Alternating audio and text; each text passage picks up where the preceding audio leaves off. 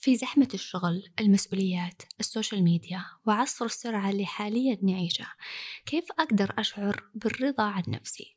وأحس بإني شخص رغم كل المتغيرات السريعة من حولي. أهلا وسهلا فيكم في حلقة جديدة من بودكاست نفس. أنا سماح العثمان مدربة في السلام الداخلي ومدربة تقنيات العلاج بمجال الفكرة. في حلقة اليوم بتكلم بالتفصيل عن موضوع الاكتفاء الذاتي. ركز معاي لأن الموضوع مهم وخذ نفس عميق. بداية خلينا نعرف الاكتفاء الذاتي. الاكتفاء الذاتي هو الشعور بالرضا عن وضعك وتشعر أنك سعيد بالأشياء اللي تملكها. ومو شرط هذه الأشياء تكون مادية. دون الانتظار لمحفزات خارجية ممن حولك. يعني في كثير أشخاص تظهر لك حياتهم الخارجية أنهم سعداء. وظيفة جيدة شريك حياة جيد طفل مشروع أو أي هدف ثاني هم محققينه.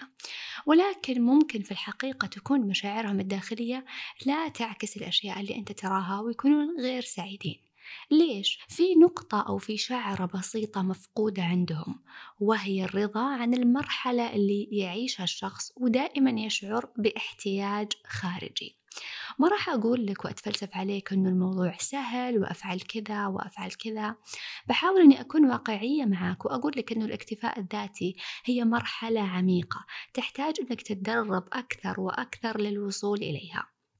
ممكن الموضوع ياخذ منك وقت وجهد كبير ولكن مع التدريب تقدر توصل.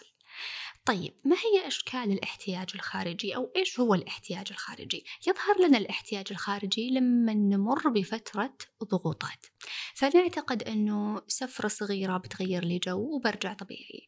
آه أني أشتري سيارة بستانس ملابس آه أو أني أدخل في علاقة جديدة راح تتغير مشاعري. وفي بعض الأشخاص حتى لو فعلوا كل هذه الأمور بعد فترة بترجع لهم مشاعر عدم الرضا.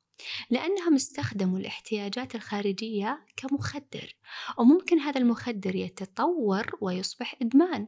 فأكون مدمنة على سفر مدمنة على شوبينج مدمنة على صرف أموال متعلقة في علاقة عاطفية. كل هذه الأمور تعطيني شعور مؤقت بالرضا وبعدها تختفي. طيب السؤال المهم الآن هل يقدر الإنسان يعيش بدون محفزات خارجية؟ في مقولة إنجليزية تقول No man is an island. بمعنى لا يوجد إنسان يعيش لحاله كالجزيرة. يعني ما في إنسان يقدر يعيش لحاله فقط بدون وجود ناس خارجيين أو محفزات خارجية. إحنا كبشر نحتاج أنه إحنا نبقى بجانب بعضنا البعض وندعم بعضنا البعض حتى نعيش. نحتاج الحب نحتاج الدعم نحتاج إضافات الآخرين في حياتنا. ولكن لا تجعلها بنسبة مية بالمية.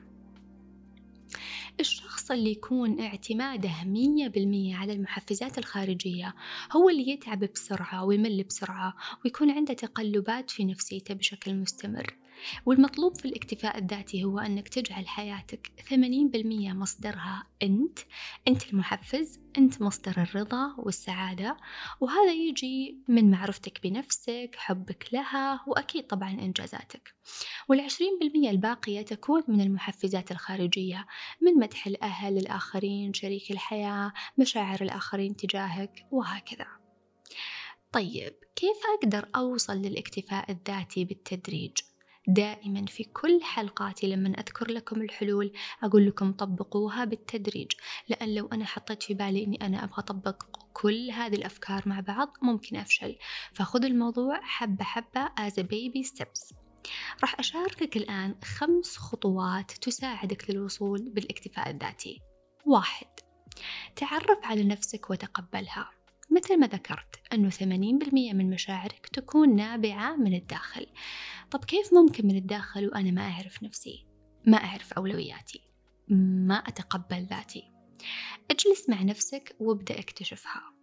وفي تمرين جدا جميل اسمه مصفوفة القيم أو تمرين تحديد الأولويات موجود تلقونه على اليوتيوب وفي الإنترنت وأيضا موجود في برنامج شفرة 2022 على الموقع مع تمارين أخرى تساعدك في أنك أنت تكتشف نفسك وتكتشف أولوياتك تتعرف على نفسك أكثر وتضع أهداف للسنة الحالية أو مستقبلك. الفكرة أنك تشوف إيش أولوياتك وقيمك في الحياة وتتعرف عليها ومن ثم تضع أهداف. لأن شعور الإنجاز مهم جدا عندنا في الاكتفاء الذاتي. اثنين تحمل المسؤولية. لما تبدأ تتحمل مسؤولية تصرفاتك وأخطائك راح تعرف أنك أنت الوحيد اللي عنده القدرة على تغيير كل شيء. مثلا تحمل مسؤولية صرف الأموال واعرف أنك أنت السبب. ابدأ بالابتعاد عن المشتتات قاوم الرغبة بالإنفاق الزائد وابدأ بتحمل المسؤولية في حل هذا الموضوع. مثلا أنك تعمل تقسيم لأموالك وكيف بتصرفها خلال الشهر. ثلاثة تعرف على مشاعرك وتقبلها. حاول أن يكون عندك دفتر خاص لكتابة مشاعرك. وهذه النصيحة دائما أوجهها في الاستشارات الشخصية. دون مشاعرك لأن المشاعر هي المحرك الداخلي لنا. كل ما كانت مشاعرك متزنة كل ما اتضحت أمور كثيرة في حياتك. ولا بأس أنك تمر في أوقات أو فترات تحس بغضب أو خوف أو تأنيب أو أي شعور سلبي. هذا شيء طبيعي. أنت بشر. وما في إنسان ما تمر عليه هذه المشاعر. لذلك تقبل وجودها وعيشها والأهم أنك أنت تفرغ هذه المشاعر سواء بالكتابة أو بتقنيات ال TFT اللي سبق وتكلمت لكم عنها. وإذا أنت أول مرة تسمع عن هذه التقنيات راح أحط لك رابط في اليوتيوب في وصف هذه الحلقة يعرفك أكثر عنها حتى تستفيد منها.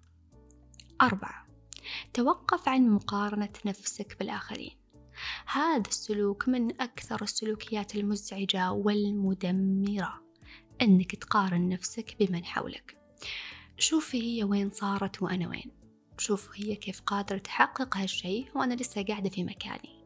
المقارنة ترجعك ورا ورا ورا لأنها تشتغل على المشاعر. وإذا محرك المشاعر انضرب عندك معناته تقدمك صار بطيء جدا لأن المحرك أو الأنجن مشغول بشيء ثاني. شوف الناس اللي برا وخليهم محفزين لك. وقول أنوي إن الله يبارك لهذا الشخص في نجاحه في وظيفته في بيته في أي شيء أنت يعجبك. وأسأل الله أنه يزيده ويزيدني من فضله. دائما تعلم أنك أنت تبارك للناس وتدعي لهم لأن ثمرة دعائك للآخرين ثمرة جدا عظيمة. مباركة نعم الآخرين ترجع لك أضعاف. فإذا أنت شفت شخص أعجبتك حياته أو بيته أو وظيفته أو أي شيء ادعي له أن ربي يزيده ويسعده وأيضا ادعي لنفسك معه.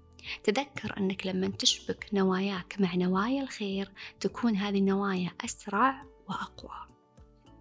خمسة أعزز ثقتك بنفسك. الشخص اللي ما عنده ثقة بنفسه هو غالبا يجهل الأمور المميزة فيه وكل تركيزه متجه فقط على نقاط ضعفه. أنصحك أنك تبدأ يوميا بكتابة عشر صفات مميزة فيك أو أمور جيدة تفعلها خلال يومك. هذا التمرين شخصيا أطبقه مع المشتركين اللي عندي وأشوف نتائج مذهلة. ليش؟ لأننا نغير برمجة العقل. بدل ما أنه كل يوم يركز على نقاط ضعفك لا. حتصير خلال اليوم تكون واعي ومنتبه أنه أنا عندي عشر أشياء بكتبها فتركيزي حيكون على الأشياء الجيدة. فهذا التمرين حيغير أسلوب حياتك فدائما عينك تشوف الجانب الطيب. وأيضا أنصحك أنك تسمع حلقة بودكاست نفس كيف أسترجع ثقتي بنفسي. هذه الخمس خطوات هي عبارة عن حلقة متصلة ببعضها البعض. وزي ما ذكرت لك شوف وين مكانك من خلال هذه الحلقة وابدأ بإكمالها بالتدريج. وشاركني في التعليقات أنت الآن راح تبدأ من وين. أنوي أنكم تستفيدون من هذه الحلقة ولا بأس أنك أنت تسمعها مرة ثانية لأنه فيها معلومات كثيرة. وفي كل مرة تسمعها أنت تسمعها بوعي جديد فتكتسب معلومة جديدة في كل مرة. لا تنسى تشارك الحلقة مع أصدقائك وأحبابك وتدعمني بتقييم خمس نجوم للبودكاست حتى تشجعني إني أستمر. وفي الختام خلونا نسأل الله سبحانه أنه يفتح علينا أبواب رحمته وبركاته وأنه يعلمنا كيف ممكن نمتن ونشكره على نقاط القوة اللي عندنا اللي نجهلها وكيف ممكن نحسن نقاط ضعفنا ونتقبلها بأنها جزء من تجربتنا على هذه الأرض؟ وكيف ممكن تكون حياتنا أسهل وأجمل ونكون راضين عن أنفسنا من الداخل ومن الخارج؟ ألقاكم في الحلقة القادمة في أمان الله.